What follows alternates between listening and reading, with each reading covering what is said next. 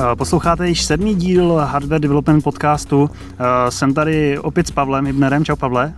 Ahoj, Martine, zdravím všechny posluchače. Já jsem Martin Ubáček a tento díl eh, budeme mít téma o plánovačích, o Artosech. Pavel se hodně připravil, takže bude to velice dlouhá diskuze a zajímavé, zajímavé témata.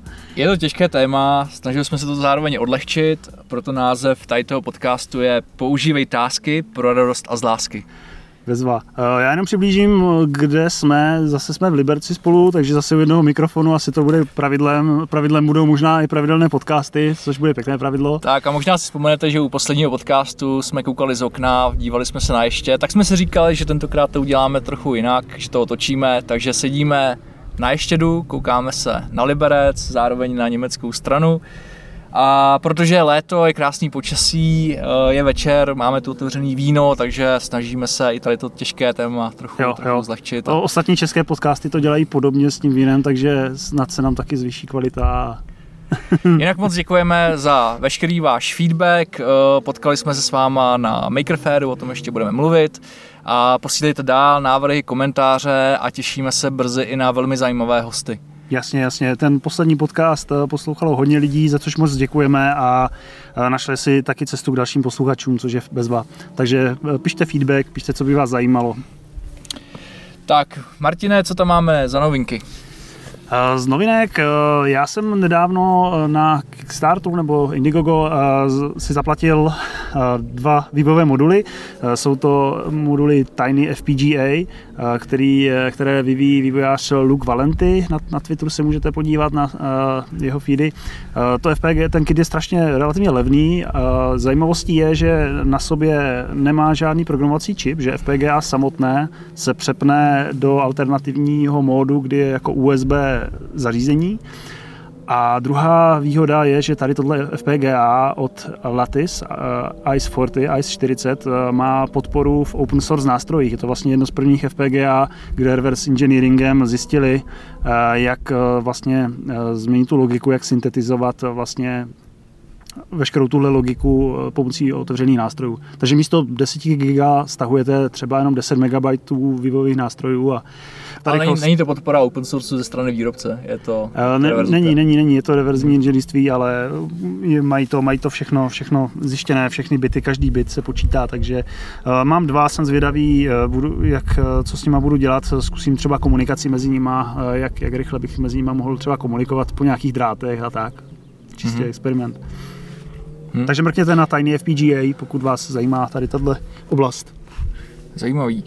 Uh, já jsem narazil teďka na newsletter ST, kde nabídli nový expansion packy nebo development kity pro, říkají tomu Cellular Connectivity Development Kits, uh, je to STM32 samozřejmě, uh, plus GPRS 3G, GPRS LT Catem 1 a LT Catem B1, neboli Neuroband IoT. Jsou to modemy, eh, takže když byste chtěli vyvíjet nějakou aplikaci, která bude komunikovat přes nějakou, nějakou GSM eh, nebo novější síť, tak tady to je úplně super, super development kit. Takže ona zvládá jako obyčejné sítě, jak máme v mobilech a zároveň ještě Neuroband? Uh, tak, já jsem si koukal, oni to vlastně mají postavený na Quectelu, uh, tuším, že UG96 se jmenuje ten part number, který vlastně má i fallback na uh, GPRS a umí to LT Cat M1, Katen B1. Mm-hmm. Tak a uh, další novinkou je, že jsme se uh, před minulý víkend účastnili prvního českého pražského Makerfairu. Uh, jsme z toho maximálně nadšený, měli jsme Byl tam to... stánek, uh, měli jsme tam spoustu návštěvníků, děkujeme všem, kteří se zastavili. Jak ono obecně celý, celý ten veletrh byl úžasný, uh, my jsme byli třeba v Berlíně a je to jako velice podobné, ale na to, že to byl jakoby první, eh, první Maker Fair v Česku, tak ta úroveň byla naprosto fantastická. Eh, problémy se okamžitě řešili eh, vlastně s, s pořadateli, všechno bylo, bylo, bylo super, takže děkujeme pořadatelům za, za skvělý Maker Fair. Bylo to úžasně zvládnuté, prostě famózní úspěch, na to, že to bylo poprvé klobouk dolů a moc se těšíme, že tam budeme zase příští rok. Přesně tak. Eh, spoustu z vás se zastavilo, eh, taky posluchači podcastu, takže zdravíme tímto a zveme vás na další rok nebo podobnou akci. No. Tak jo, tak eh, z novinek asi přejdeme teda na to naše hlavní téma, což je, což je multitasking, multitasking v embedded. Nicméně my to zúžíme tu oblast, budeme mluvit o multitaskingu v prostředí bare metal, neboli přímo jako na těch, na těch jednočipech. Nepůjdeme do oblasti jako je Raspberry Pi, kde běží vyšší operační systémy, ale budeme se opravdu bavit jako o, o, o mikrokontrolérech. To jsou vlastně čipy, tak. které nemají memory management unit, který mají jako pevný paměťový prostor a nedovedou jej. Přesně tak, většinou pár kilobajtů ramky a uh, potřebuješ, potřebuješ si všechno řešit jako vlastní, vlastní režii, nemáš na tím nějaký jako vyšší operační systém, nemáš tam žádnou ochranu paměti. Uh, tak možná bychom jako jenom tak mohli shrnout, co je to multitasking. To uh, muži s tím mají většinou problémy, to vím. ano, v životě, v běžném životě to je špatně, ale v elektronice to potřebujeme. Tak samozřejmě, samozřejmě skutečný multitasking nikdy neexistuje. Eh, je to vlastně nahrazené tím, že každý z těch tasků, každý z těch úloh běží nějakou určitou dobu a po ten určitý čas může přistupovat k procesoru a pak se zase vymění s nějakým jiným vláknem a vy máte vlastně pocit, že běží procesy zároveň což samozřejmě nemusí být pravda u více, více jádrového systému, ale to tady nebudeme teď asi míchat. Mm-hmm. Zjednodušíme to, je to prostě schopnost eh, zpracovávat více úloh paralelně. A mám tu, mám tu připravených jako několik otázek, které bych chtěl otevřít, rozkrývat postupně to téma. A, takže jak se běžně řeší multitasking? Mám tady jako udělaný čtyři takové oblasti, my nebudeme tady příliš akademický, protože samozřejmě to téma se dá si hodně rozvíjet. A ta první, eh, ten první způsob je, že máte interrupty. Jo, představte si, máte prostě hlavní eh, běh, nějakou svoji hlavní smyčku a do toho vám přicházejí interrupty od nějaký periferie, UART, AD převodník, cokoliv. Samozřejmě jakoby v tom interruptu máte jakoby ten paralelní kontext, ve kterém můžete okamžitě jako zpracovávat ty příchozí, příchozí události. Tak to je, to je samozřejmě vlastnost každého, každého procesoru, je to samozřejmost. A je to ten, ta nejjednodušší forma. Přesně tak, takže vlastně to, to je, tak jak nyní používáte procesor, tak to je vlastně multitasking. Eh, je možné vlastně určitou třeba prioritou přerušení si měnit eh, co se má vykonávat dřív a podobně, takže s tímhle, s tímhle se dá řešit spousta problémů, na které narazíte. Tak samozřejmě dnešní moderní army mají Nested Vector Interrupt Controller nebo NVIC, který samozřejmě podporuje zaměřování přerušení, takže jak správně říkáš, prostě můžeš si konfigurovat priority a subpriority a tím si vlastně řešit, řešit uh, ty, to, jak se má zpracovávat, co v jakém pořadí. Druhá, druhá taková metoda, která je podle mě snad pořád nejčastější v embedded systémech, je uh, pattern takzvaný super loop, super smyčka, a někdo tomu, někdo tomu říká ještě jako init task model, kdy vlastně máte hromadu hromadu různých entit, modulů, který, který můžou fungovat paralelně tím způsobem, že se pravidelně volá jejich task funkce. Jo, že má jakoby nějakou init funkci, která se, která, kde se, která se provede jednou a potom má periodickou rán nebo task, která se vlastně uh, provádí kdykoliv. A vedle toho si třeba počítáte vlastně volně běžící čas, který tam, který tam v, tom, v tom procesoru běží a vlastně uvnitř těch, těch jednotlivých jakoby tásků si pamatujete jejich stav. Jejich stav a Zároveň podle toho, protože některé stavy můžou nastávat jako v konkrétních časových okamžicích, takže si kontrolujete vlastně, kdy se to má spustit a pak podle toho vykonáváte ten, ten vlastní běh a měníte stavy uvnitř toho tásku. Takže to je jakoby smyčka, ale s tím, že už máme nějaký jakoby seznam, seznam tásků, nějaký jakoby uh, jednoduchý plánovač, Jo, jo. Uh, po sebou. To je možná jakoby ten advanced případ. Jo. Uh, První, první je, že to máš vlastně fixní, že tam máš, že tam máš fixní nějaký úlohy, které se ti prostě cyklicky opakujou. Dám příklad, jedna úloha ti řeší obsluhu displeje, druhá úloha ti řeší vyčítání, vyčítání senzorů, třetí prostě skenování tlačítek a tak dále. Jasně. A každá má nějaká, nějaká, nějaký svoje stavy a ty, ty úlohy, potom tam je třeba nějaká jakoby, uh, řídící logika, což může být další, která vlastně jakoby si čte z těch ostatních entit a všechno, všechno vlastně je založené na tom, aby ty jednotlivé tásky ti neblokovaly, pokud možno ten, ten běh. Tam je důležité, aby nikde nebyl vlastně delay použitý, aby se to všechno řešilo, uh, řešilo tím, že si uložíš čas v budoucnu, kdy se má něco provést a pak to vykonáš zase, až si, až si zavolán, až je to, ten modul jakoby zavolán a ne, že to na nějakou chvíli stojí. Tak. Takže z tady toho zjí doporučení, pokud, pokud někde plánujete použít v kódu čekání, tak prosím vás místo toho čekání si raději zapamatujte stav, že jste ve stavu, že něco očekáváte, že to očekáváte za nějaký stav a vyskočte, vyskočte z toho, z té své funkce, vraťte řízení, tak aby mohly běžet další, další programy. To je prostě základní, ale... základní podmínka, musí tak být udělaný celý systém, aby se to dalo rozšiřovat. Jako v jednom případě to jde použít, a to když všechno řešíte přes přerušení a vlastně hlavní smíse vůbec nic nemáte, tak eh, to jsem jednou použil prostě delay a vyřešil jsem krásně blikání letky a nemu, ničemu to nevadilo. Ale to je, bylo zařízení, které opravdu dělalo jednu jednoduchou věc, jo, něco vysílalo přesně a, a blikalo a nic víc. Jo, jo. Uh, problém trošku je, když tady stavíš nějaký strojový automaty, že celá ta problematika se tím může hrozně zkomplikovat, můžeš najednou mít obrovský strojový automaty, hromadu pojmenovaných stavů. A mám tu, mám tu právě jeden bod, který může tady tu situaci do jisté míry ulehčovat. Je to knihovna, taková pseudoknihovna, protože on je to v podstatě jenom hlavičkový soubor. Je to poměrně známý, legendární, jmenuje se to Prototrec. Je to od Adama Danklese, který to implementoval, tuším, pro potřeby svého micro IP ano, stacku. Micro IP. Je, to, je to fakt stará záležitost, ale, ale tady, to, tady to se prostě dostalo do mnoha projektů.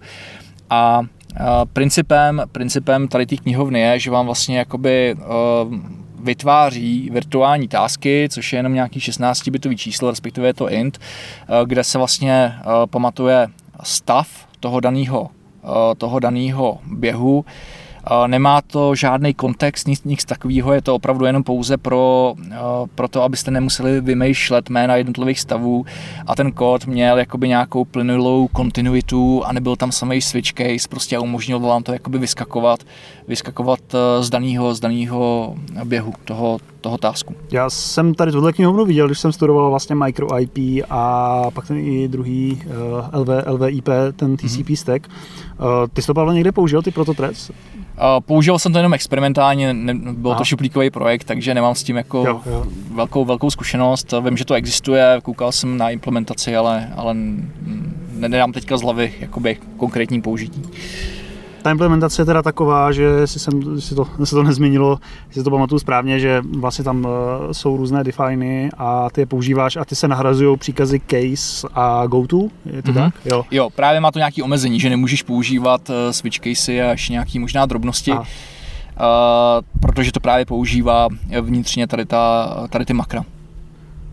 Jo, tenhle malý jakoby plánovač, nebo ten, tahle knihovna jako neřeší nějaký přístup, eh, jako souběžný přístup nějakým, eh, nějakým zdrojům, kde například dvě vlákna eh, zároveň že jo, přistupují třeba ke kartě nebo k nějak, nějak, třeba k nějakému nevím, k internetu, takže to si musí pořád vlastně programátor řešit sám, jako nějaké tyhle souběhy a vlastně ty, tyhle konflikty. Je tam, takže vlastně každý ten, každá ta část se musí udělat to, co chce, musí to dokončit a pak se vlastně skáče dál, že, jestli se nepletu. Mm-hmm, je, to, je to tak. Je to ale skvělá ukázka, co se všechno dá vymátit eh, z C preprocesoru. No. Uh, doporučuji se na to mrknout, a, ale my teďka tady to téma pouštíme, protože to není zdaleka to hlavní, který bychom chtěli řešit. A to poslední, možná existují ještě další, ale, ale to poslední, kterému se budeme věnovat, tak jsou uh, RTOSy, Real Time Operating Systems, uh, neboli to co, to, co vlastně v tom se potom používá nejvíc eh, pro, uh, když už potřebujete řešit opravdu jakoby nějaký real-timeový souběhy, uh, paralelismus, běh více vláken najednou a tak dále. První otázka je, kdy už se vyplatí používat Artos? Já myslím, že to závisí opravdu hodně na tom na projektu, že to je projekt od projektu, to je jiné a závisí taky na lidech. Uh, jo, jo.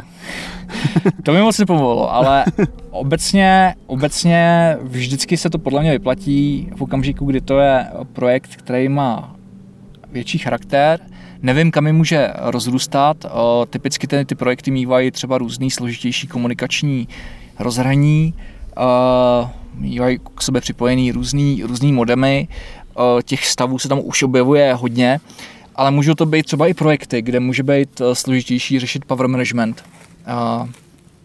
FreeRTOS eh, nebo, nebo jiný operační systém, o kterých budeme mluvit, tak eh, dokážou zásadně pomáhat eh, s otázkou power managementu. Ať, ať je to mýtus, že lidi si myslí, že třeba Artosy automaticky znamenají zvýšení spotřeby, tak já mám několik eh, z vlastních zkušeností důkazů, že když se to správně udělá, tak to mu tak nemusí být. Jo, už je to vlastně v posledních verzích a, a toho FreeRTOSu je takzvaný tickless mode, který tady tuhle nevýhodu Artosu původní vlastně obrací, že byl více žravý, řekněme, protože musel se každou nějak, nějakou milisekundu, 10 milisekund volat, tak teďka už to není pravda a ten task se nakona, na, naplánuje opravdu až, nebo, až, nebo start hardwareu se provede jako probuzení procesoru, až nějaký task se má opravdu spustit.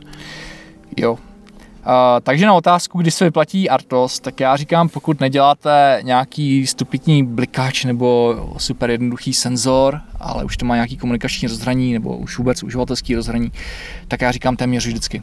Jo. Téměř vždycky zvažte použití Artosu, přináší to obrovské výhody, uh, přináší to velkou modularitu do, do softwaru, do celkové architektury a uh, je tam určitý, určitý break-even point, bod zlomu, kdy prostě to zásadně začne ulehčovat práci a zpřehledňovat eh, kód. Tak, uh, Martine, mám na tebe dotaz. S jakými Artosy máš zkušenosti? Já čistě jenom s FreeArtosem uh, a dělal jsem s tím nějaký projekt, ale možná to byl spíš šuplíkový projekt, ne, neměl jsem, nedělal jsem nic jakoby extra velkého, teď se něco trochu chystá, uh, takže tam se, tam se hodně naučím a vyškolím. Mm-hmm. Teore, teoreticky, teoreticky to umím, teoreticky to znám. Uh, to si dovedou i hodně poradit, pomoct uh, třeba s debugováním, že dovedou uh, logovat, kolik se používá paměti, je, jestli, jestli ten třeba stack se nepřetéká nebo zbytečně se není nastavený velký a podobně.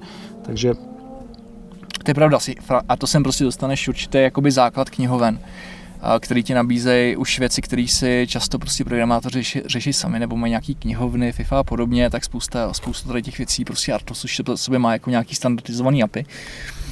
A já jsem teda se poprvé setkal s Artosem a nebyl to Free Artos, k tomu s tím, s tím pracuju až v poslední době, ale moje první zkušenost byla s Tredixem, nebo Tredex, nevím, jak je to správně vyslovovat, a je to vlastně od firmy Express Logic, je to americká společnost, která prodává kromě tady toho real-time kernelu, toho Tradixu, ucelený portfolio vlastně knihoven pro file systém, USB, grafickou knihovnu GUIX.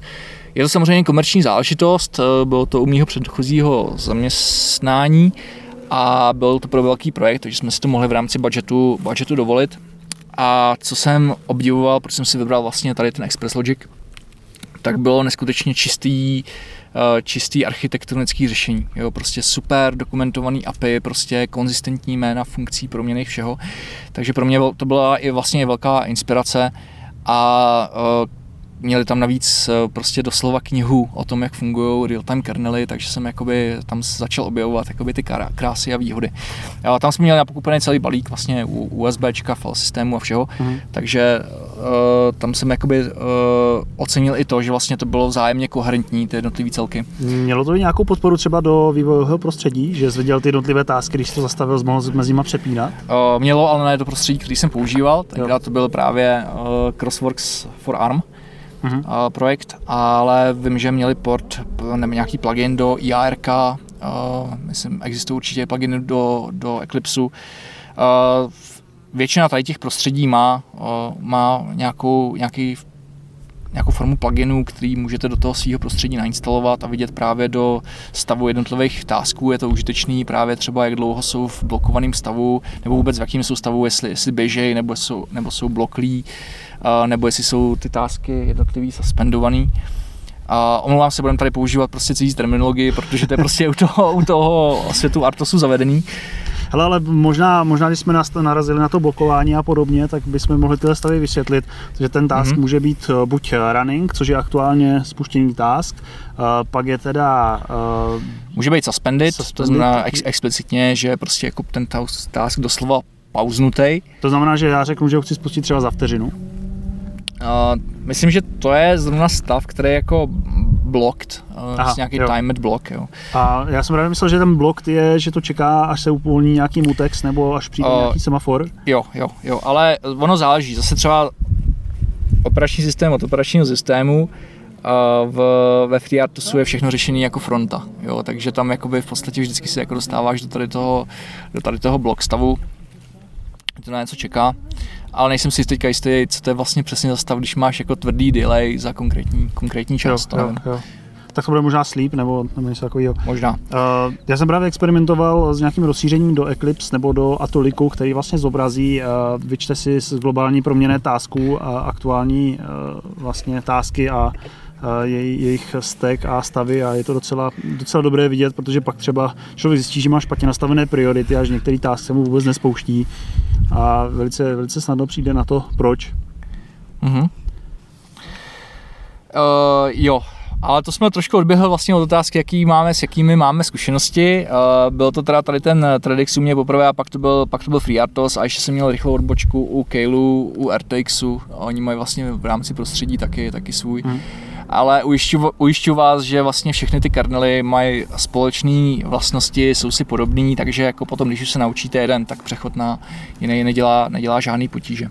Tam eh, je akorát eh, ještě rozdíl v tom, jak, eh, jak velké knihovny vlastně podporu těch procesorů dostanete. Některé Artosy jsou vlastně čistě jenom plánovače a knihovny vlastně přístup k periferiím si řešíte sami a některé jsou natolik univerzální, že mají i jakousi HAL knihovnu pro, řekněme, nejen třeba jednu nebo i několik jo, platform. To je otázka, jestli jsou už univerzální, protože pak už jakoby mají podporu jenom pro určitou množinu jako konkrétních platform. Jasně, jasně já jsem chtěl jenom zmínit tohle, že třeba s Chibi OS jsem jsem sice možná uh, rozděl zkompiloval ukázkový projekt, ale tenhle plánovač vypadá docela zajímavě, že má opravdu uh, hodně, hodně knihoven multiplatformních, jako na ST, na NXP a, a podobně, podobné mm-hmm. ty procesory. Někdy to ještě proskoumám. No a tím se dostáváme k dalšímu bodu, jak vlastně ty Artosy fungují. Uh, budete si divit, ale vlastně import nebo integrace Artosu do vašeho projektu je v celku triviální záležitost, protože se jedná o několik C a H souborů, který prostě do projektu přidáte. Jo, pokud, pokud používáte nějakou eh, normální platformu, tak je to fakt jednoduché. Nějaký tak. Cortex nebo AVR třeba. Mm-hmm. Uh, samozřejmě tak, když jsi to řekl teďka, musí tam být vždycky jakoby ta vazba na tu platformu, protože z principu, pokud se jedná o Artos, který podporuje uh, nějakou formu preemptivity, Uh, jo, jenom tak... ta preemptivita je teda, tomu se ještě dostaneme teda, ale, jo, ale ještě, ty, použil jo, slovo, které jo, jsme jo. ještě nevysvětlili. Uh, tak uh, potřebujete samozřejmě jako tam mít nějakou minimální vazbu na danou platformu, výhoda u ARMu je, že ať už používáte ST, Texas, cokoliv, tak to máte sjednocený, protože to jádro je stejný. Takže všechny RTOSy mají port vždycky pro ARM. Ještě se to rozlišuje, jaká to je rodina, jestli to je Cortex M0, 3, 4 a tak dále. Takže musíte si jenom ověřit, jako, že tam máte ten kus uh, několik řádek v assembleru, který umožňují právě kontext switching, k kterému se teďka taky dostaneme. Tak, tak. A, takže je to integrace několik C souborů, háček a typicky jeden assembler file, který, který právě řeší specifika daný, daný platformy. Ale vlastně ve skutečnosti se k tady tomuhle vůbec nedostanete, nemusíte tyhle věci řešit, pokud máte nějakou normální platformu, tak, eh, tak to zkrátka funguje. Například eh, v UST eh, vlastně Cube MX software, tak tam FreeRTOS jim, jim kludujete vlastně zaškrtnutím jednoho checkboxu a vygeneruje vám to projekt a zázrakem to funguje velice dobře. Mm-hmm a v principu nechcete zasahovat do těch souborů vnitřních. Ano, tak. ano.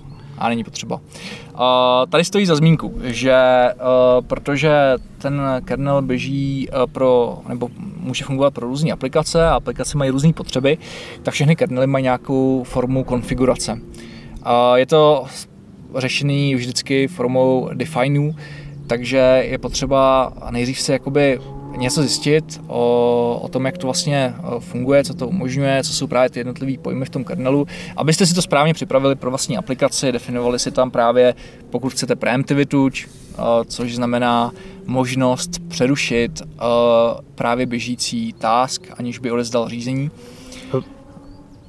Mm, sorry, že do toho skáču, hmm. zase jsi preemptivní. Uh, já, já, bych jenom chtěl říct, že máme vlastně dva. Jasně, to zase... takhle vypadá kontext switch, jo? Já Mimochodem, když, jsem, když jsem nepředal řízení, tak právě Martin udělal preemptivní, ano, ano. preemptivní Tohle, ale, ale, ale, právě k tomu jsem se chtěl dostat, že to vlastně máme kooperativní multitasking, který teďka, ne, který teďka jsem ukázal preemptivní, prostě jsem do toho skočil. kooperativní multitasking vypadá tak, že vlastně ta aplikace to vlákno samo požádá ten plánovač o to, že chce přepnout na něco jiného. Já pokud si dobře pamatuju, tak takhle fungují Windows 95, že ten program musí předávat řízení zpátky jakoby tomu operačnímu hmm. systému a jinak vám prostě zatuhne všechno, včetně kurzoru myši. Jo, jo. Díky bohu za 98. Jo, takže tam je a ta preemptivnost je ta, že v nějaký časovač nebo něco pravidelných intervalech vlastně tu aplikaci automaticky přeruší a rozhodne se, jestli poběží dál ten task nebo přepne na nějaký důležitější jiný. Tak, odezdej řízení. Teď, to... teď, teď, teď, teď to, klidně si ho přeber. Uh, protože základem uh, tady těch kernelů je typicky uh, právě nějaký časovač. Uh, ARM Cortexy mají časovač, který je standardizovaný v jádře, jmenuje se Systic, takže ne úplně nejjednodušší, jak si rozběhnout váš FreeRTOS nebo kterýkoliv jiný, je prostě použití Systiku, kde se, kde se ten systém sám umí většinou nastavit, že třeba dělá pravidelný interval 1 milisekunda, kdy vlastně to způsobí interrupt a provede se plánování úloh. Ta úloha je jako taková. Každá úloha má svůj vlastní kontext. Vlastní kontext znamená, že vlákno neboli ten, ten daný běh má svůj stack, má Zásobník? To, má to nějaký, ano, tady, tady se zrovna hodí český slovo. má to několik dalších registrů a má to samozřejmě jakoby i nějaký vlastní kontext vůči tomu operačnímu systému, to znamená, můžete používat API třeba pro vrácení čísla tasku a vrátí vám to aktuální, aktuální IDčko toho, toho threadu. Thread a task teďka budu hodně jako zaměňovat, protože uh, ve skutečnosti to znamená uh, v tady tom, v tady tom pojetí to, to samý, a, ale většinou se používá té terminologii spíš task u těch dobře, operačních dobře, takže ten kontext jsou eh, registry, zásobník a vlastně eh, tohle, tohle všechno je potřeba někam uložit, eh, když je potřeba přepnout na nějaké jiné vlákno, že? Jo, jo. A ještě to může být jedna taková specialitka, jmenuje se to takzvaná Thread Local Storage, TLS. Uh, možná znáš proměnou RRNO, což je vlastně jako proměna, která je standardní v rámci C knihoven. Je to, trošku, je to trošku nešťastná proměna, protože je to právě globální proměna. Pochází to ze strašně starých dob, 30-40, možná víc let zpátky, kdy vlastně ještě neexistovaly žádný trady, žádný multitasking, Aha. kdy vlastně v rámci procesu byl vlastně tady ten, tady ten integer, který ti umožňoval zpátky se kouknout, co nastalo v v rámci standardních C knihoven za číslo chyby Aha. a podle toho vypsat nějakou chybovou hlášku.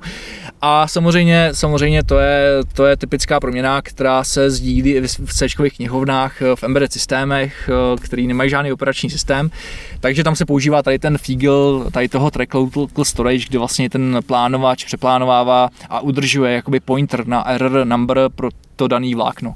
No. Říká se tomu taková černá magie, prostě funguje to, a, ale je potřeba, potřeba na tady to myslet, pokud to někde, někde v kódu tak, používáte. Tak tohle, tohle jsem nikdy nepoužil, nikdy jsem na to nemyslel a, a zatím dobrý. a ono si dokonce může definovat vlastní tady ty thread local, jo, jo. local storage globální proměny. Dobře, takže to by, to by byl ten kontext switch, že se uloží ten stav aktuálního tasku někam do nějaké struktury toho plánovače, že? Uh, a nebo, nebo možná vlastně ani ne, protože, protože na některých platformách si stačí zapamatovat, změnit jenom stack pointer, že jo? Ten zásobník je vlastně pevně na nějakém místě a ten plánovač eh, ten zásobník nekopíruje. On vlastně jenom ten pointer na, na ten původní zásobník si uloží a nastaví tam zásobník vlastně toho následující otázku, že? Mm-hmm. Jako to jsou dvě základní uh, veličiny, vlastně to stack pointer, ukazatel na ten zásobník, který má každý tak vlastní a je to samozřejmě uh, program counter, a tak aby věděl, kde, když se jako ten task předuší, kde zase má příště pokračovat, až se zpátky přepne do jeho kontextu. Ale pak tam samozřejmě jsou další registry, jo, jsou to různý právě ty CPU registry a a nechci teďka jít jako do detailů úplně, sám teďka mm-hmm. nedám z hlavy, prostě co všechno se tam ukládá. Dobře, a který teda ten následující task se vybere? Jaké, jaké jsou pravidla? To bychom možná mohli teďka navázat. Jo, to je velmi dobrá otázka. Každý task má vlastně nějaký, e, nějakou nastavenou prioritu, která se může i dynamicky během toho toho threadu měnit. A dokonce i operační systém sám může jako zvýšit prioritu toho daného tasku, jmenuje se to takzvaně tady ten mechanismus priority inversion. A nevím, jestli se k tomu dostaneme k tomu detailu, ale v zásadě Zdravíčko. Zdraví. V zásadě to znamená, že běží ten task, který, který má vyšší, vyšší prioritu. Pokud samozřejmě se dostane do blokujícího stavu, a to znamená čeká na nějaký mutex, zase, zase si o tom pomíníme za chvilku víc, nebo čeká prostě zjednodušeně, tak eh, přebírá, přebírá úlohu další task, který je v pořadí. Jo, je takže... několik algoritmů, který si používají potom pro eh, plánování, který ten task bude další. Ten nejčastější eh, je takzvaný round robin scheduling, kdy vlastně tam funguje jakoby nějaký férový mechanismus, kdy ty tasky prostě jedou postupně po sobě. Zase tady nebudu vysvětlovat do detailu. A, ale a důležité je, že ten, že ten operační systém se snaží prostě přidělovat jakoby ty časové kvanta a ty běhy tak, aby, aby se na každý task eh, dostal, dostal přidělený čas. Dobře, takže pokud budeme mít úplně nejjednodušší případ, třeba dva nebo tři tásky se stejnou prioritou a přepínání vlastně po 10 milisekundách, tak eh, ty tásky se rovnoměrně budou mm-hmm. přepínat po těch 10 milisekundách a budou se střídat. Uh, přesně, přesně tak, pokud máme zapnutou tu preempci. Pokud bychom ji nezapli, tak ty tásky musí ručně odezdat z řízení, buď že udělají nějaký takzvaně blokující volání, anebo že ručně většinou ty operační systémy mají nějaký API, který, uh, který říká ručně přeplánuj a jo. odezdá jo. i hned řízení operačnímu systému. Ty plánovače vlastně většinou umožňují oba dva tyhle, ten preemptivní i ten kooperativní multitasking mm-hmm. asi přepnout, ale v praxi se asi používá spíš ten preemptivní, když si to přepne po nějakých časových vlastně intervalech ten plánovač sám, že? Jo, jo. Můžou být asi případy aplikací, kdy prostě ten vývář nechce vyloženě to chce mít pod kontrolou, kdy přesně se přepínají ty tásky, pak asi dává eh, smysl prostě tu preempci úplně vypnout a řešit si odezdávání sám. A i takový jsem měl prostě projekty. Mm, jo. Takže to, byla, uh, to bylo předávání. Teďka máme další téma a to je synchronizace vláken, uh, neboli synchronizační objekty. Protože tam máme více běhů paralelně, tak je potřeba zajistit, že přístup k nějakým sdíleným zdrojům nebude kolizí. Jo, jo. Já, já, na tohle vždycky, vždycky mám takovou pěknou ukázku a sice výpis textu Hello World na sériovou linku, kdy dva tásky vlastně vypisují Ahoj světe a pokud je vlastně nemáte synchronizované, tak ten plánovač přepíná ty dva tásky jakoby po těch časových kvantech a vám na konzoli vyjde třeba HLL a pak vám tam přijde zase Ečko z druhého tásku jo, a prostě takhle se to prokládají ty znaky a to je právě ten případ, kdy vy potřebujete v jeden okamžik na ten UART vlastně při tom vytisknutí toho textu, aby, aby vám do toho nikdo nešahal. Tak, ty si prostě potřebuješ zamknout přístup k tomu, k tomu zdroji. A ta, ta, způsobu... ta, ta, ta, ta sériovka samozřejmě to je ten nejjednodušší případ, ale běžně jo. je to třeba Ethernet, USB, anebo paměťová karta, že, kde nechcete, aby, aby se zarázdil. Jo, ale může, může to být takoby nějaká transakce, kdy updateujete jakoby několik, eh, několik stavových proměných v rámci nějakého modulu a chcete prostě, aby ta změna eh, jakoby pro zbytek systému proběhla najednou, jinak je nekonzistentní, jo, když se prostě jakoby updateuje, updateuje uh, stav, tak chcete, chcete, aby to bylo transakčně bezpečný. Takže k tomu se dostaneme, jak se tady to řeší. A ten nejjednodušší mechanismus, jak vlastně zabránit a kolizím, tak je zakázání interruptů. Přesně, ale což, to si moc nepomůžeme, že? Což přijdeme od značné výhody a, a není, to, není to vůbec efektivní a doporučovaná cesta. Samozřejmě jsou krajní případy, kdy prostě potřebuji udělat nějaký úplně kritický I.O. v rámci tásku nějakých mikrosekund, potřebuji udělat nějaký GPIO eh, bitbanging, že jo, vyťukat tam jakoby nějakou přesnou arbitrary sekvenci, tak potřebuji, potřebuji zamknout interrupty, ale obecně platí pravidlo co nejméně zakazování interruptů, takže ta další úroveň je vlastně vstup do takzvané kritické sekce. A většinou to je uh, nějaký uh, API, který není společný jako k danému tasku, ale je společný k celému operačnímu systému. A způsobí to to, že interrupty dál fungují, ale nefunguje v tu chvíli přepínání tásku, do žádného tásku. To znamená v, v kritické sekci, která má nějaký začátek a konec, eh, ty jsou explicitně zavolaný voláním, tak máte garantovaný, že prostě nebude, nebude task přepnutý a můžete tam dělat, eh, dělat změny. Jo, takže, ale, takže je to mhm. kritická sekce jako napříč úplně celým systémem.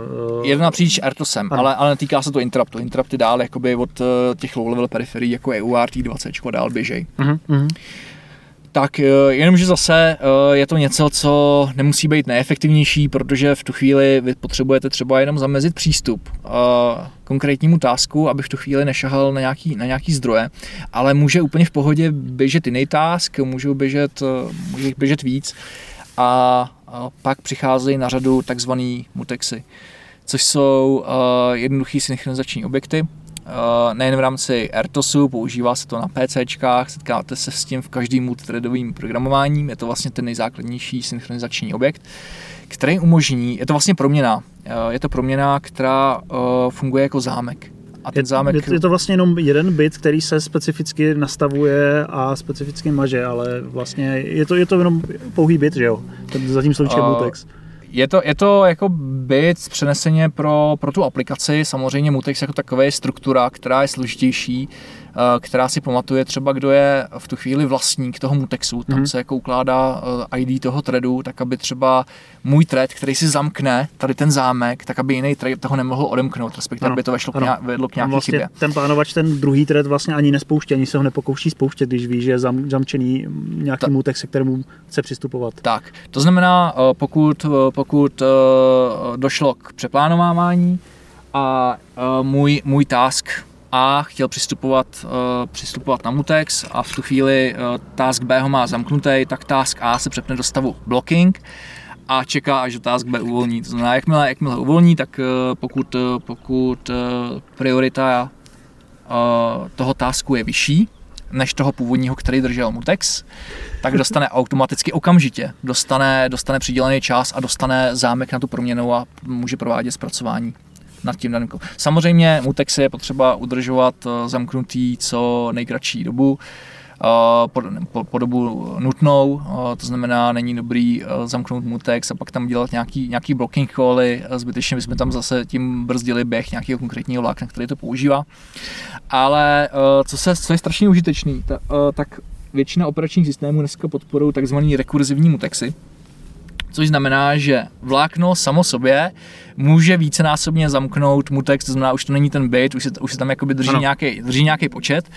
A výhoda rekurzivního mutexu je jasná. Vy si prostě jakoby stavíte nějaký knihovny, které jsou vláknově bezpečné, používají tady ty mutexy ale třeba máte nějakou transakci, která jako updateuje víc stavu najednou, tak to potřebujete zamknout jakoby na začátku a pak pracujete jakoby s nějakým API, který sami o sobě zamykají ten mutex ale můžou se volat ještě jakoby z jiných, z jiných kontextů, z jiných vláken. To znamená, vy najednou jakoby v rámci toho jednoho vlákna můžete třeba i dvakrát, třikrát víc, vícenásobně prostě zamknout eh, ten stejný mutex a ničemu to nevadí, pokud ta podpora rekurzivních mutexů v tom systému je, tak oni, oni se postupně, postupně odemykají. Takže to znamená, že já můžu třeba ze dvou vláken přistoupit k něčemu, ale už ne ze tří vláken?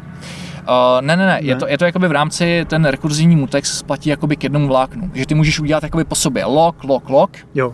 Jo, a pouze se jakoby zvyšuje počet zámků jo, jo, jo. a ty musíš udělat samozřejmě stejný jo. počet odemknutí, tak aby se na něj jiný vlákno dostalo. Jo. Ale ta výhoda je, že ty jakoby uh, nemusíš řešit ten zámek jenom z nějaký úplně top level úrovně, že můžeš používat a kombinovat jakoby přístupy, že updateuješ jakoby toho víc najednou a, a potom jakoby uh, v rámci těch updateů uh, nějakých proměných děláš, děláš zámky samé o sobě. Jo. A možná to vysvětlu zbytečně, zbytečně složitě, jo, ale uh, představ si, že updateuješ uh, tabulku nějakých záznamů a pro nastavení jednoho záznamu no. máš nějaký API, který dělá uvnitř té funkce mutex, mutex log a unlock. Jo, to znamená, vstoupíš do funkce, zamkne se to a když vystoupíš, tak se to odemkne ale updateuješ eh, víc záznamů zároveň a chceš, aby, aby ten update proběhl z pohledu zbytku systému atomicky. Jo, jo, jasně. To znamená, ty si uděláš jakoby ten zámek na začátku, pak voláš ty svý vnitřní API, ty dělají sami o sobě log a vždycky při návratu zase unlock, ale pak uděláš jakoby ten unlock úplně ten poslední na konci a tím hmm. to máš zase odemčený a otevřený ten. Jo, takže vždycky uh, doporučuji zapnout podporu uh, pro rekurzivní mutexy. Většinou se to třeba musí zapnout explicitně, protože to přidává nějaký overhead do toho mutexu. Už to asi není ten bait, už je to nějaký čítač, uh, asi tam nějaký jakoby více processing, ale je to strašně užitečná věc a doporučuji využívat. já možná k těm mutexům ještě bych, udělal krok zpátky a vysvětlil vlastně, že je, jako jeden mutex v tom systému nic neřeší, že ty mutexy jsou jako efektivně se používají, když máte více. Máte třeba jeden mutex na, tu, na ten Ethernet, jeden mutex na tu kartu nebo na tu seriovku, když chcete vypsat ten řetězec a vy se vlastně nestaráte, které ty tásky jakoby kolidují mezi sebou.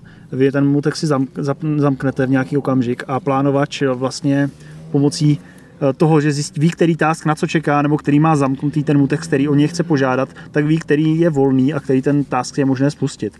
Takže vy nemusíte řešit eh, tady ty kolize, jo, že uvolnil jsem ten Ethernet, může na ten Ethernet přistupovat do toho apička někdo jiný. Tohle, tohle prostě řeší už ten plánovat za vás. Mm-hmm. Ještě, ještě možná u toho mutexu je dobré zmínit to, že uh, ten mutex se, je, se za, jako zamyká takovým zvláštním způsobem, že je potřeba atomicky zjistit, jestli je volný, řekněme teda, jestli je třeba nula, ten mutex, a zároveň atomicky do něho vrazit jedničku, čím si ho vezmu. A ideálně, abych nevypínal přerušení že jo, na tady tyhle mhm. dvě instrukce. Takže já myslím, že Cortex, Cortex M má na to nějakou, test, nějakou instrukci, která to vlastně zároveň zkontroluje a zároveň to nastaví do jedničky, mám pocit. O, upřímně řečeno, a. já vůbec nevím implementačně. Jo, jo. jo jak ta, prostě Mutex je pro mě jako nějaký základní ten, který prostě z principu je jako atomický, to má vyřešený daný, port. Asi tam budou nějaký fígle, jak hmm. říkáš, pomocí instrukcí, které jsou proto podporovaný. Uh, a a odezdávání vlastně no. už je doruché, že jo, tam se to nastaví do nuly, ať se děje, co se hmm. děje, ale jako nastavení do té jedničky, jo, když bereme, že ten mutex je jako, když se ten, tento vlákno vezme, tak eh, se musí jakoby atomicky provést ten test, jestli je volný a rychle zároveň to nastavit do té jedničky, než by, protože jinak by nastal přepnutí, jinak by nastalo přerušení a nějaká další funkce by zjistila, že je nulová a nastavila si ho a byl tam pak nějaký konflikt. Mm-hmm. Takže, takže proto, proto je potřeba uh, používat jakoby ten mutex a nejenom jako proměnou nebo nějaký bit, který si ověřím a nastavím, protože tam by mohlo dojít právě k těm souběhům a k těm kolizím. Jo, jo. A další synchronizační objekt je můj oblíbený semafor, a semafor bývá dvojího typu, buď je binární, zase to bývá jednička nula. Dá se vlastně použít binární semafor k úplně stejným módu, jako je Mutex. A dokonce uh, některé operační systémy to, to mají tak, jako že Mutex je vlastně jenom jakoby uh, jiný API pro použití jo. binárního semaforu. Ano. A rozdíl je v tom, že Mutex většinou mývá implementačně svého vlastníka, to znamená, je tam jakoby zaručený to, že kdo, kdo si ho zamkne, ten si ho musí odemknout. U semaforů tam můžeš využívat toho, že jakoby, ty si můžeš jakoby ten semafor vzít a někdo jiný ti ho může dát. Jo? A, takže jakoby hodí se to, semafor se už hodí na komunikaci mezi více vlákny. A buď může být binární, anebo to může být takzvaný counting semafor, což je nějaký číslo, který mi udává počet. Tak, eh, jinak mutex, semafor, všechny tady ty objekty samozřejmě jsou nějaká struktura, která je potřeba inicializovat a během inicializace třeba toho semaforu, který je counting, který drží hodnotu nějakého čísla, tak je potřeba nastavit třeba iniciální počet, prvotní hodnotu. A, a jak se používá? Představte si to jako integer, který může inkrementovat a může být nějaký odběratel, který čeká vlastně na to, až ho někdo zvýší. A typický případ může být právě interrupt ze sériové linky, který mi ukládá data do nějakého bufferu. Může to být klidně FIFO, nebo nejčastější případ je, že si to ukládám do nějaký FIFO fronty. A, ale potřebuji tam mít nějaký vlákno, který je v režimu reader, který vlastně udělá v Linuxu tomu říkají bottom-down handler, jakoby odložený zpracování už v rámci tasku, nikoli v interruptu, který vlastně čeká na ty data z té sériové linky. A ten interrupt vlastně jeho jediná úloha je, aby si nepřišel o nějaký bajty, protože to FIFO samozřejmě u Artu má 2-3 bajty, nebo to může být jenom jednobajtový, tak abyste o něj nepřišli, tak vy si vlastně potřebujete hodně rychle odložit ty data do nějakého FIFA, ale potřebujete tomu vláknu, který čeká na ty bajty, potřebujete dát vědět, že tam ty bajty jsou. A k tomu se používá právě semafor, že pokaždý, když dostanete ten byte, tak si vlastně uděláte takzvaný volání semafor put, což inkrementuje tady ten integer o jedničku. Jo, ale ty data teda si z té sériovky ten byte si dám někde bokem. Tak, ty, ty, ty na to držíš jakoby nějakou jinou komunikační entitu, právě můžeš používat eh, z operačního systému nějaký FIFO, nebo jo. máš svoji vlastní jo. implementaci, to teďka jakoby nechci, teďka se chci zaměřit na ten semafor, ale ten semafor ti slouží k eh, uchování vlastně o tom, kolik těch bytů jakoby máš k dispozici k vyčtení. A to vlákno, ten task, který vlastně čeká na zpracování těch bytů, tak je v blokujícím stavu, kdy čeká na ten semafor get. Jo, to znamená, vůbec, vůbec nesprostředkovává, nespracovává vlastně ten jo. čas toho procesoru, dokud nepřijde Jasně, tam, vlastně je, tam ten... je ta funkce semafor get hmm. a ten plánovač ví, že vlastně čeká na tamhle ten semafor a nepustí tak, ten task, dokud tak. se nezv, nezvýší. Tak, tak. Jo. A samozřejmě eh, ten interrupt může nastat mnohokrát předtím, než se dostane eh, řada na ten, na ten task. Eh, to znamená, pokud tam máte jakoby v tom tasku klasicky prostě while jedna smyčku, kde jako první se čeká na ten, na ten semafor, což je běžný pattern, který se používá, tak vlastně vy můžete jakoby čekat jenom na to zvýšení, pak pro zpracování toho jednoho bajtu, pak to zpátky vletí na ten semafor get, na to čekání a okamžitě, protože ten semafor není nulový, protože tam jsou připravený, eh, eh, je tam připravený to číslo nenulový, tak se okamžitě vlastně tady to volání vrátí a vy znova projdete průchodem. To znamená, jako když třeba čtete nějaký, eh, nějaký data řádkový, čekáte na nový řádek nebo tak a zpracováváte si to vlastně už jakoby v tom readeru do nějakého bufferu, tak jde tady toho využít. Kdybych to chtěl porovnat jako s klasickým přístupem, kdy mám nějaké, nějakou frontu, eh, která je jakože bezpečná na přerušení jako interrupt safe, hmm. tak eh, vlastně to použití by bylo stejné, akorát by ten task, který ty data přijímá, se musel neustále spouštět, je to tak, že jo? Aby kontroloval vlastně ty, tak. ty, ty data. Takže ten semafor tohle řeší. Tak, ale to je neefektivní, protože ti tím, uh, ti tím konzumuješ jakoby ten CPU čas, jo. když to není potřeba. Jo, a... protože vlastně přepnutí toho kontextu trvá nějakou dobu, i kdyby se hmm. měla provést prostě ano. jedna instrukce assembleru, tak, to, tak je tam jako zbytečně velký overhead. Že jo? To, to, se vracíme vlastně k té metodě jakoby toho superloopu, kde vlastně pořád se jakoby spouštějí ty mý rutiny a pořád jakoby čekuju, jestli už je doběhlý timeout, jo, nebo jestli jsou jo. data připravený. Jo, a to je právě to, jakoby co, co, tě, co ti jako ten operační systém ušetří. Jo. On ví, kdy ti ten task má spustit. Takže je to, to je jakoby způsob, relevantní. Takže to je takový trochu event driven, řekněme, že až, až opravdu tak se, tak se něco stane. Tak, tak. Důležitý je tady zmínit, že pro inkrementaci toho semaforu z přerušení nebo obecně kterýkoliv volání z přerušení do operačního systému má většinou speciální funkce, které jsou pro ten interrupt určený. Uh, takže třeba FreeRTOS, ten má, ten má sufix u těch funkcí, který se jmenuje from isr, myslím, jo. který jsou k tomu určený.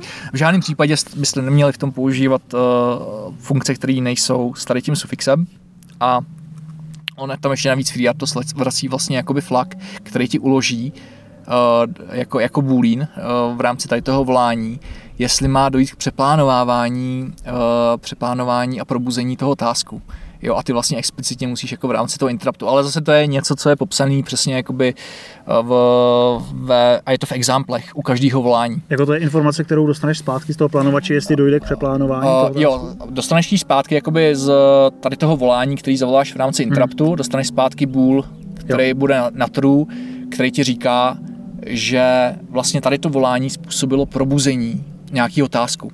Je to asi z toho důvodu, aby si jakoby dal zpátky vědět operačnímu systému, že jakoby uh, máš opravdu jakoby se probudit jo, ze slípu a začít, začít řešit context switching. Protože jinak jakoby dojde k opuštění interruptu a ten procesor dál, dál spí. Jo, celým, celým smyslem vlastně i toho operačního systému uh, je, aby udržoval ten procesor co nejdíl ve slípu a to on umí velice dobře. Tím, že, tím, že vlastně jakoby v tom v té idle době ti automaticky volá wait for event nebo wait for interrupt instrukci třeba v ARMu, to znamená vypne, vypne ti clock do CPU jádra a tak dál, takže Jo, jo. To je to, co jsem říkal na začátku, že díky i Artosu můžeš významně šetřit spotřebu, protože eh, nespouštíš eh, ty jednotlivé tásky, dokud opravdu není potřeba. Jo, pokud vlastně mm, nepoužíváš tady ten tickless mod, eh, když se ten procesor uspí, tak dříve tam byl vlastně přímo ten task, který se jmenoval idle a ten byl spouštěný vlastně v okamžiku, kdy, kdy žádný jiný kdy, Když nebylo potřeba nic dělat, tak, tak. A vlastně tím způsobem mohlo se tam hodit nějaký sleep, ale nemohl se tam řešit tu dobu, za kterou se to probudí. Tak, že jo? jenomže u toho tickless, když, když nebyl tickless mod, tak eh, si vždycky musel zaručit, že znova proběhne plánování za těch 10 nebo za jednu milisekundu. Když to u toho tickless modu, který se jako musíš v tom kernelu zapnout, tak on, ten kernel ti vrací vlastně jakoby nějaký callback do tvý funkce, kde ti říká, na jak dlouho ty můžeš Aha. spát, Tak jo, takže ty, ty jsi vlastně v tom idle to uspal jenom na to jedno kvantum, na těch 10 milisekund a vždycky se po 10 Tak. probudil, aby si zjistil, že máš zase spát. Jinak by se ti rozbila ta časová osa, jo, když to nebyl jakoby ten tickless mod. Tak ty jsi musel prostě garantovat, že opravdu po těch 10 milisekundách budeš volat jakoby eh, ten, ten hlavní jakoby ten eh, mechanismus, který ten eh, ta plánovač má pro to, aby Jo. zavolal další tásky. Kdežto s tím tickless modem, on třeba ví, že od, od nejbližší task, který má se spustit, tak má být třeba za 100 milisekund. To znamená, on ti tam vrátí přímo jakoby ten čas Mhm. a ty si přenastavíš jakoby v rámci své aplikace, to je jako samozřejmě to, to, ta low level příprava té své aplikace, tak si připravíš timer, který tě probudí za těch 100 milisekund a ty víš, že nemusíš po té jedné milisekundě jakoby volat tady to. Tak snad to bylo Jo, jo, zřejmý. přesně tak. Uh, když jsme nakousli ty interrupty, uh, tak uh, možná stálo za to zmínit, že vlastně ten třeba ten FreeRTOS, nevím jak je to u ostatních, tak uh, vůbec jakoby mm, ty interrupty nijak nezdržujou. Jakoby skoro, skoro jakoby ani nijak neřeší, že interrupt pokud nastane, tak, uh, tak se okamžitě spustí a je v něm možné jako cokoliv hned dělat. Jestli mi rozumíš, Hmm. že, že, že třeba nějaký plánovač, hmm. že jo, má nějaký over, nebo nějaký plánovač v tom přeru, nějaký jiný třeba v tom přerušení něco dělá, kontroluje, ale vlastně v tom FreeRTOSu, že to přímo skáče do toho, do toho uh, vektoru přerušení, že se, že vlastně ten FreeRTOS o tom jakoby vůbec neví. Jo, zkus to ještě jako popsat uh, jinak. Nerozumím teďka úplně otázce. No Protože ten FreeRTOS no tak- využívá přerušení a on využívá dokonce nějaký SVC handlery, pencil Ano, handlery ano. pro to, aby právě jakoby udělal ten, ten switching, ale Ano, ale že vlastně to, jak, jak, jak používáte přerušení, je přímo na vás, jakoby, že, to, Jo, že, jo. že do toho ten Artos nestrká prsty, jo, aspoň Jo. u toho FreeRTOSu. Pavel tady zmínil ten Pent eh, SV Handler, já jenom jestli jsem to, eh, já jsem s tím, tím kdysi dělal a pochopil jsem to, že to je vlastně přerušení, které vznikne, když není žádné jiné přerušení. Je to tak? Jakoby, mhm. které, které se spouští jenom, když jakoby seš hlavním kontextu, jako v mainu, řekněme. právě v rámci toho pencil se myslím dělá právě to přeplánovávání těch tasků. Přesně tak, protože vlastně, aby se, aby se během interruptu neprovedlo, že oplánova, ne, vlastně přepnutí kontextu, tak se to přepnutí kontextu dělá jenom v tom Pent SV, eh, SVC handleru. Mhm. Jo. Uh, tak, to jsme probrali semafory, mutexy a ještě by krátce nakousneme další, další vlastnosti, který ten FreeRTOS nabízí. Uh, moje oblíbená je samozřejmě event queue. To znamená, ty si můžeš uh, poslat mezi různýma táskama a nějakou událost. A typicky ta queue má konfiguraci při inicializaci, jak dlouhá je jakoby message. Většinou to je tak, že máš jakoby sice fixed size, jakoby message, ale je to doslova fronta, do které ty můžeš jakoby z jedné strany krmit, můžeš dokonce krmit jakoby z více tásků najednou a máš tam potom nějakého konzumera, možná více konzumerů, a tam mi to nedává moc- jako moc smysl, který, eh, který vlastně odebírají a čekají na ten, na ten event. Tam, eh, jak zmíníš ty consumery, že jich teda může být víc, tak eh, to by třeba smysl mělo, pokud bys měl nějaký modulární systém a každý Distribuce ten, ten možná, systém, no. Mhm. no. takže je, je, to možné mít jakoby ty eventy, že jich vytváří víc lidí a i konzumuje víc? Je, Jako je, to z principu je to možný. Ale většinou, většinou to tak bývá, jakoby, že ten pattern máš, že A t- máš, většinou to je jeden, jeden producer, jeden consumer, jo. A nebo, nebo tam máš jakoby těch producerů víc, když třeba máš uh, typicky uh, hlavní aplikační thread, nebo který ti zpracovává jakoby tu hlavní business logiku, tak má na začátku čekání uh, ve frontě na frontu teda, pardon. A uh, máš tam třeba tásky, které generují nějaký eventy z různých senzorů nebo ze stisku tlačítka, který jakoby do tady té hlavní, do toho tady toho hlavního tásku posílají posílají do tady toho queue, posílají uh, události a uh, ty si buď můžeš definovat, jakoby, že to je, že to je nějaký enum, to znamená máš je pojmenovaný, nebo si tam do queue můžeš uh, hodit uh, malok třeba na nějakou strukturu, kterou pak musíš ale uvolnit. Jo, takže to může mít potom i zprávu jako s dynamickou nějakou velikostí. Jako, že si dáš eh, pointer na že si dáš tak, strukturu. že si tam pošleš pointer, Jo. kterou, kde máš jako naalokovanou paměť Jo, jo. a samozřejmě jako konzumer potom Ano. ji musí jenom jakoby zase uvolnit. Jo. Jo, takže to není jako na předávání nějakých dat, je to spíš jakoby tenhle event s tímhle IDčkem a maximálně nějaký parametry mal, malý, jako Jo, pointery. jo, jo, jo, přesně tak. A, a tímhle způsobem vlastně ty můžeš udělat jednoduchou a bezpečnou meziprocesorovou komunikaci, která, která a, funguje jako FIFO buffer. Jo, jo. V čem použi, použil jsi to někde, nebo nějakou, máš nějakou praktickou ukázku? Prakticky v každém projektu, kde mám Artos, tak používám, používám tady tu frontu. Jo, právě tady ten model, co jsem teďka popsal, že mám jakoby nějaký hlavní, hlavní thread. Takže to může být třeba, který... já nevím, máš hmm. thread s tlačítkem a, a máš thread s letkou, která má blikat jinak, tak si to třeba můžeš poslat. Nebo... A i tak to může být. Jo. Máme v jednom projektu teďka třeba RGBčkový driver, a tak tomu posíláme vyloženě, jakoby, že on má v svoji frontu a my mu posíláme, jaký má zahrát efekt a on už se o to postará. Jo, jo, takže je to takový jakoby, jo, takový, jako by změní stav toho stavového automatu tam toho, ale přes ten, přes ten event. Neděláš to přes proměnou, mm-hmm. jako bys to dělal normálně, musíš zvolat nějaké funkce, tak, ale tak. Ty to event. samozřejmě můžeš udělat přes proměnou a přes mutex a tak dále, ale už je to taková ruční práce a teďka mé, musíš řešit jakoby to pořadí a to, když to tady máš prostě vyřešený, vyřešený jakoby v rámci mm-hmm. operačního systému něco, na co můžeš jako i zároveň čekat. Jo. Pro mě problém je zase, že když uděláš proměnou, tak to nemůže být už jenom mutex, proměna, ale musíš tam mít zase semafor, který třeba budeš inkrementovat a budeš na něj čekat. Jo. Takže najednou jakoby, už to máš tři entity místo, místo jedné fronty. Jo, jo. A co ještě bych chtěl zmínit, tak je to, tak jsou to stream buffers, je to teda specifický free Artosu, ale protože to je rozšířenější, tak si to zaslouží. Od verze, od verze 9 vlastně FreeRTOS nabízí buffer streams, což jsou, což jsou chytrý FIFO fronty. Chytrý v tom smyslu, že když si představíte klasický FIFO, Uh, tak to je jen buffer, který má nějaký head, uh, tail, vlastně ukazatel na začátek a na konec a drží to pointer na buffer, ve kterém se to pohybuje.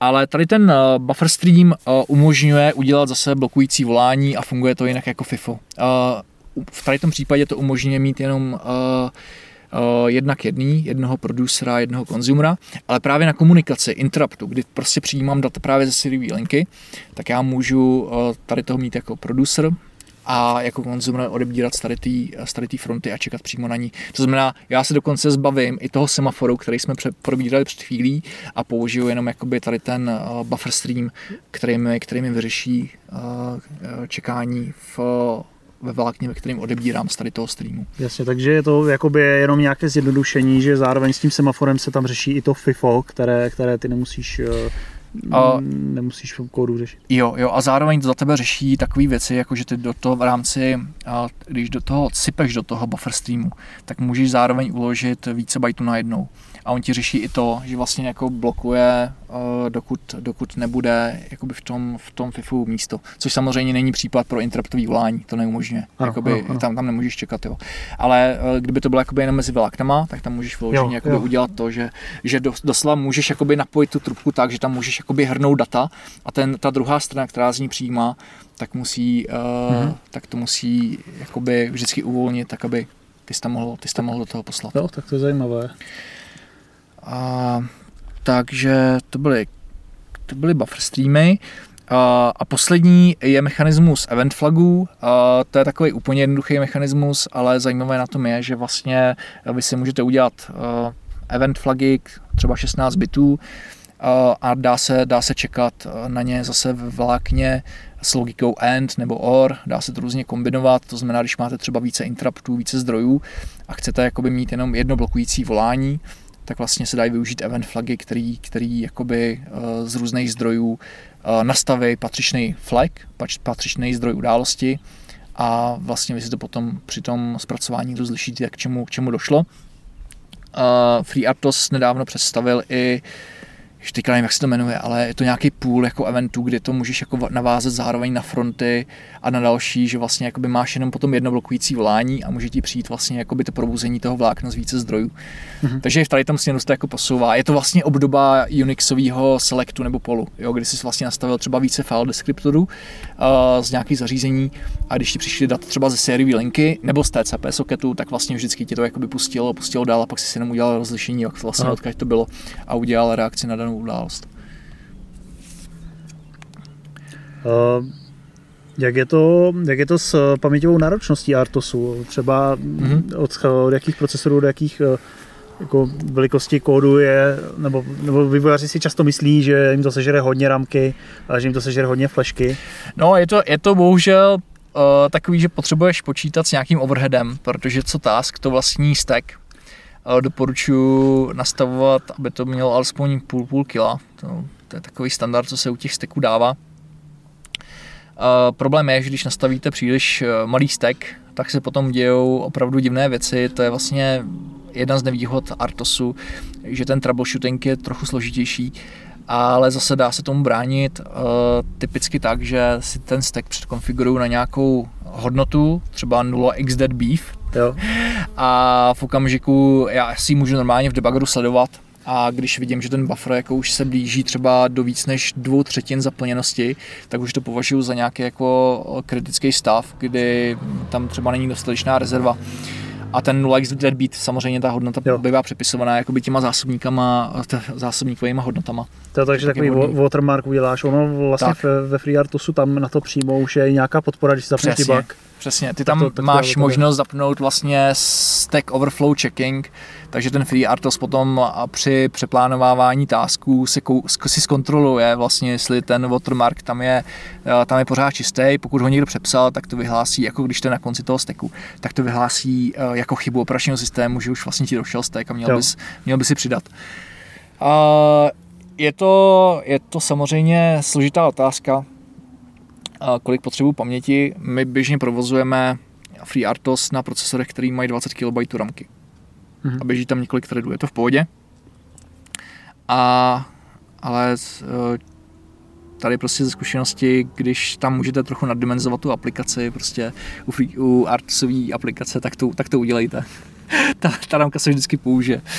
Tam uh, taky záleží uh, na tom, jestli jsi schopný třeba některé vlákna nebo úkoly, které řeší několik vláken, dostat do jednoho a sdílet vlastně mm-hmm. stejný zásobník. Uh, to hodně pomáhá. Jo, třeba když máš, když máš vlákno, které bliká letkou a vlákno, které řídí třeba motor, tak ho, tak ho dáš ne, no jasně, tak výhoda toho FreeRTOSu je, nebo jakýkoliv Artosu, že ti vlastně neblokuje kombinovat ty přístupy, jakoby, který jsme probrali předtím. To znamená, ty klidně můžeš mít jakoby nějaký stavový automat, uh, pattern super loop prostě v rámci nějakého threadu a tam zpracovávat jakoby těch věcí víc najednou. To je pravda, že to, co jsem teďka řekl, že to dáme do jednoho vlákna, tak to je vlastně ten přístup tak, té super tak. smyčky. Jo. Nevýhoda je, že obráceně se to dělá blbě, protože když už máš aplikaci na super smyčce, tak tam jakoby neuvažoval na nějakou synchronizací, nad mutexem a tak dále, takže jakoby uh, to portování bývá opačným směrem jakoby vždycky z ne AirTosový aplikace do AirTosový uh, jako náročnější a hlavně náchylnější k chybám. Jo. Ono je potom hrozný problém, uh, jak jsme probírali mutexy a tak, tak tady to doplňovat zpětně do té aplikace. Jo. No jasně, to, to zjistíš, až, až to někde stratí, nebo... to si pěkně koleduješ. Jo, jo. No a pak jsme se ještě, jak jsme si připravovali podcast, bavili o funkcích, které jsou vlastně thread safe a pak které jsou reentrant. Bavili jsme se o tom už? Uh, jo, jo, jo. Uh, já si vždycky zamotám do těch definic, a, ale jsou to dvě nějaké charakteristiky funkcí, jako myslím tím c funkcí a, a jejich implementace. Uh, Reentrant znamená, že tu funkci můžete volat... Uh... možná, možná spíš začni tím thread safe, ne? Ten je takový... Jo, jo, dobře, dobře. Když je funkce thread safe, tak to znamená, že ji můžete v rámci vlákna volat uh, bezpečně, že si sama sdílí nebo řeší uh, zamykání, zamykání zdrojů. A když je funkce Rentrant, takže můžeš v rámci vlákna i několikrát do ní, do ní vstupovat z jiných vláken, vlastně neukládá žádný svůj lokální scope a neřeší ani zamykání, je prostě napsaná tak, jako že sama o sobě sama o sobě je totálně vlátknově bezpečná. Typickým příkladem jsou funkce str tok a str tok potržítko R, neboli rent, uh, String to, neboli reentrant funkce. Uh, standardní knihovna, že jo, která, která si v sobě drží uh, nějaký globál, uh, pointer na další token stringu, nebo, nebo pointer na string a pak právě udělali funkci strtok potržítko R, aby šlo používat eh, vláknově bezpečně a, a nemusel si s kolem ní obalovat mutex. Jo, protože samozřejmě může si udělat strtok mutex potom a tím si to řešit, jo. ale pak v každém místě, který, který to, v kterým voláš, tak musíš ten mutex zamknout. Což, což byl problém, takže proto se udělala jakoby druhá varianta API, kde si vlastně jakoby ty sám uh, pamatuješ v rámci svého kontextu pointer právě jakoby do toho bufferu, do toho stringu. A Řeší to. A tím už je jakoby uh, automaticky reentrant. A s tím tedy i souvisí uh, ta globální proměna potržítko RR uh, z toho C, že vlastně a ta je, ta je thread safe, ale není reentrant. Že? Nebo aha, protože se jenom vrací, vlastně to, vrací hodnotu, ne? To, to, není funkce, to je jenom proměna. Aha, aha. A a jak jsem říkal, to je spíš jako thread local storage, je bezpečný, pokud to máš teda povolený, uh, musíš to explicitně jakoby zapnout v prostředí, tak tak potom tady ta proměna error number je bezpečně použitelná v rámci, v rámci různých vláken. Po každý, každý vlákno má vlastně svoji instanci error no a přesto ty používáš jako jeden název tady toho. No. Co mě ještě napadá zmínit, tak eh, že vlastně tyhle procesory nemají eh, memory management unit, to znamená, že si nedovedou jakoby virtualizovat nějak paměť, tak aby každá aplikace, řekněme, třeba začínala od adresy 0. Ale takže vlastně ty aplikace si navzájem můžou šahat do těch pamětí a může z toho být taky hodně problémů. Ale třeba Cortexy, Cortex M umožňuje, má Memory Protection Unit, což je nějaký hardwareová, hardwareová funkce procesoru, která dovede třeba rozdělit, já nevím, si na 8 nebo na 16 regionů mm-hmm. uh, nějaké uh, paměti a nadefinovat vlastně, která paměť je pro čtení, pro zápis a pro spouštění. A myslím, že FreeRTOS má eh, odnož, která se jmenuje SafeRTOS, to je mm-hmm. placená verze a tam ta, právě tady tuhle, tuhle variantu, tuhle možnost používá. Takže v okamžiku, kdy zapisujete mimo třeba zásobník, který je přiřazený tomu vláknu, tak eh, se nastane, nastane nějaké přerušení a je, je možné vlastně hmm. to nějak, nějak řešit. Jo. Řešit to okamžitě. A pak máš ten ARM má nějaký ještě uh, privilegovaný módy, kde jakoby eh, se nebere ohled ne, na tady tu MPU a můžeš zapisovat kamukoliv. Jakože tam máš potom jakoby vlastně jakoby na úrovni procesoru jako různý, různý uh, kontexty, jo, jo, ale nikdy jsem to nepoužíval, jo. nemám s tím zkušenost. Tam je akorát vlastně problém, že ten plánovač, kromě toho přepnutí toho toho tásku, toho kontextu, tak musí třeba přenastavit tady tuhle memory protection unit, Eh, pokud třeba nemá dostatek, ta memory protection unit se obecně dá nastavovat třeba po 8-16 KB a podobně. Není to jako by, že byste si řekli adresu od do, takže tam třeba ztráta nějakého času několika instrukcí, kdy se tady tohle překonfigurovává, ale já jsem teda neskoušel, ale je to, je to takový zajímavý kontext, doufám, koncept, doufám, že třeba to jednou probublá i do toho, do toho FreeRTOSu, jakoby, že to bude v té verzi zadarmo. Mm-hmm. A ještě, ještě taková věc, jako když dělám jakoukoliv artsovou aplikaci, tak vždycky si tam připravím nějaký mechanismus logování po serví lince. Většina uh, embedded vývojářů jako s tím má nějakou zkušenost, nějaký tý, ale fakt se vyplatí udělat si nějakou pořádnou uh, logovací knihovnu, která ti včetně času vypisuje uh, user-friendly hlášky do konzole, co se, co se děje v daném vlákně. Jak jako detailně to vypisuješ? To, to samozřejmě ne to. Já si tam hlavně jakoby v rámci té logovací knihovny definuju uh, logovací úrovně. Jo. Takže uh, mám tam potom API, který se jmenuje log, potržítko debug, log, potržítko info, warning, ano, ano. error. Mám typicky čtyři. A při inicializaci uh, tady té logovací knihovny tomu řeknu, jakou chci používat úroveň logování. Takže můžu tam mít i úroveň off, to znamená logování vypnutý a zároveň si tam zapínám, jestli chci mít časové značky na, na začátku, to první, co se vypíše, tak je čas. Jestli chci mít absolutní, anebo relativní od poslední, od poslední logovací mm. hlášky, to je taky užitečný. A vypisuju si vlastně, jakoby, co se děje, jaký dostávám eventy, když čekám na nějaký event a dostanu ho. A vypisuju si vlastně takový ty high level věci, co se, co se dějou a let's kdy jako si říkám, že to je mnohem užitečnější než uh, jakoby uh, debugger, protože ten debugger se ti hodí do určitý okamžiku, když ladíš jakoby low level, ale pak když už děláš jakoby tu business logiku, tu aplikaci, tak naopak potřebuješ jakoby vidět spíš jakoby do toho kontextu sledu událostí a mít to někde třeba zapsaný uh, v souboru, takže jo, mám jo. třeba nějaký Linuxový počítač, který má v sobě USB UART převodníky připojené do té aplikace a sbírám to prostě a pořád to ukládá. A teda ty debuglášky vypisují i třeba ID toho tásku, abys teda věděl se, se který, nebo... Uh, jo, já, si, já to teda dělám tak, že na začátku té logovací hlášky si přidávám normálně jakoby prefix, jo, nějaký string, jo, jo, který jo, identifikuje ten task, ale nic ti nebrání, ano, si tam udělat jakoby automatizovaně vypsání jakoby toho aktuálního task ID. Hmm. A případně a takový, takový fígl, který jsem objevil teprve nedávno, ty vlastně i v rámci uh, funkce máš vlastně známý název té funkce v rámci preprocesoru. Uh, to makro se jmenuje potržítko, potržítko, func, potržítko, potržítko. Aha. A uh, ten preprocesor ho vždycky nastaví, jo, jo, v, když vstupuje do té funkce. To znamená, ty si vlastně jo, jako jo. i můžeš udělat logovací funkci, Aha. která ti bude vypisovat přesně jakoby jméno jo, funkce tak, a tak, pak samozřejmě file a line, jakoby jo, jo, jméno souboru a řádek. Tak, tak jo. to je dobrý, to jsem nevěděl. Jo, jo, já jsem taky zjistil. Teďka, takový fíkl. Nevím, jestli to funguje ve všech překladačích LGCZ, to určitě podporuje. Asi, asi nějaká novinka, to asi přidali před 20 lety. Nebo... No, možná, možná, no. já myslím, že to moc dlouho. Uh, takže uh, logování je podle mě jako základ. Uh, ono, ono jsou i různé urychle. vlastně softwary nebo možnosti, jak udělat uh, traceability nebo nebo tre, jak se to uh, tracing, tracing, ano. Tracing, no. tracing. Buď teda, že uh, se a to už, to už jsou jako asi hodně, hodně, hodně lepší a placený IDEčka a debuggery, kdy vlastně se to všechno sype pod JTAGu v reálném čase a potom z těch, z těch nějakých binárních mm-hmm. nesmyslů se zpětně rekonstruuje, který task, mm-hmm. jak dlouho jo. jel. Zatím jsem ještě nějak nenarazil na nějakou uh, utilitu, která, nebo jednoduchý způsob, jak to, jak to zadarmo jako snadno rozchodit. No.